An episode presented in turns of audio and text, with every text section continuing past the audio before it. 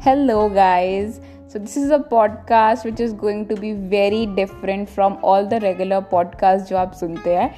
It is going to be about your emotions, your life, feelings, success, relationships, family issues, and everything else that people go through.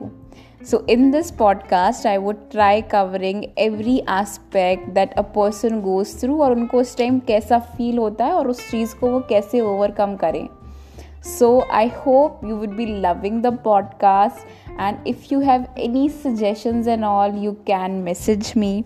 And uh, the person who is here starting this podcast is me, Nikita Vath. So you would be hearing me every week with some or other beautiful things. I hope you will love it and shower your love. Thank you.